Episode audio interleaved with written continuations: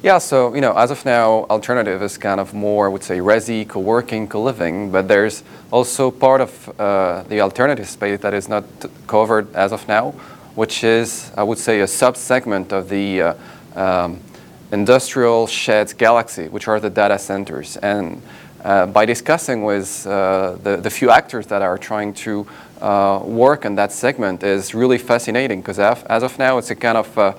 the format that the sheds and the light industry was, I would say, 15, 20 years ago, where basically you have on one hand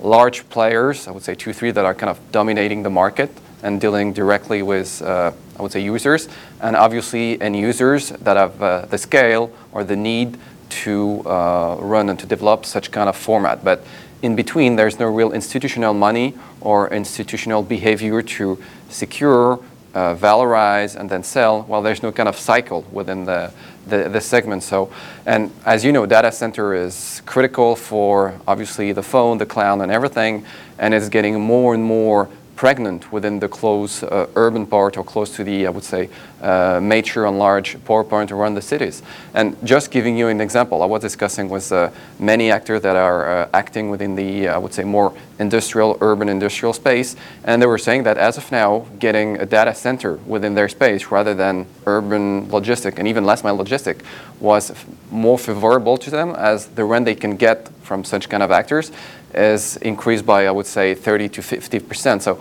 a lot of actors like this are trying to get rid of the historical tenants within the space to get and to attract more uh, data centers players. So I think in the next coming, obviously, months and years, this is something to be really interesting for, I would say, institutional money and um, real estate, you know, cycle investors to, to play in.